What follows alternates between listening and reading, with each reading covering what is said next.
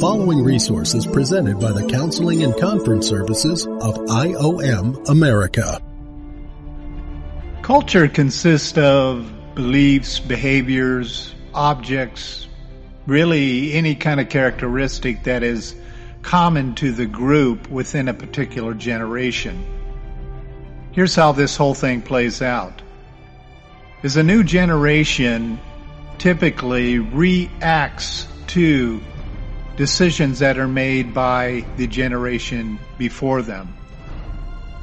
And this turns into a foundation to actually build a new culture for them. Now keep in mind that society comes out of culture. Culture is what comes out of a particular generation and its collective form of beliefs.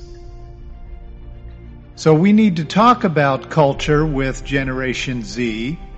We need to analyze this culture very carefully before we're going to understand the behavior that actually goes collective within that generation before it can become a society. And we're very close to having that with Gen Z already. Keep in mind that Gen Z is from age zero to about 18 or 19 years of age. So this is critical for us to understand as we're beginning to explore this new label that seems to be put upon Generation Z, and that is the screenagers. So Gen Z has already been labeled this label of screenagers, and statistics are already telling us that 57% of the Zers spend a minimum of four to eight hours a day on their devices.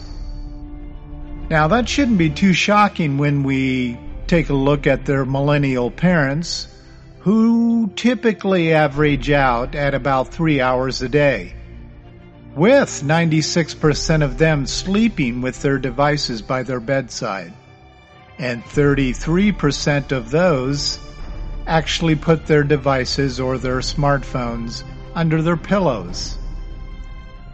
The researchers state that most Zers admit to experiencing anxiety attacks when they are separated from their devices.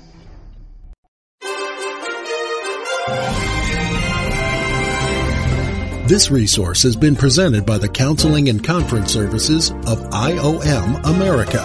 For more information about our ministries, visit us online at iomamerica.org. That's iomamerica.org.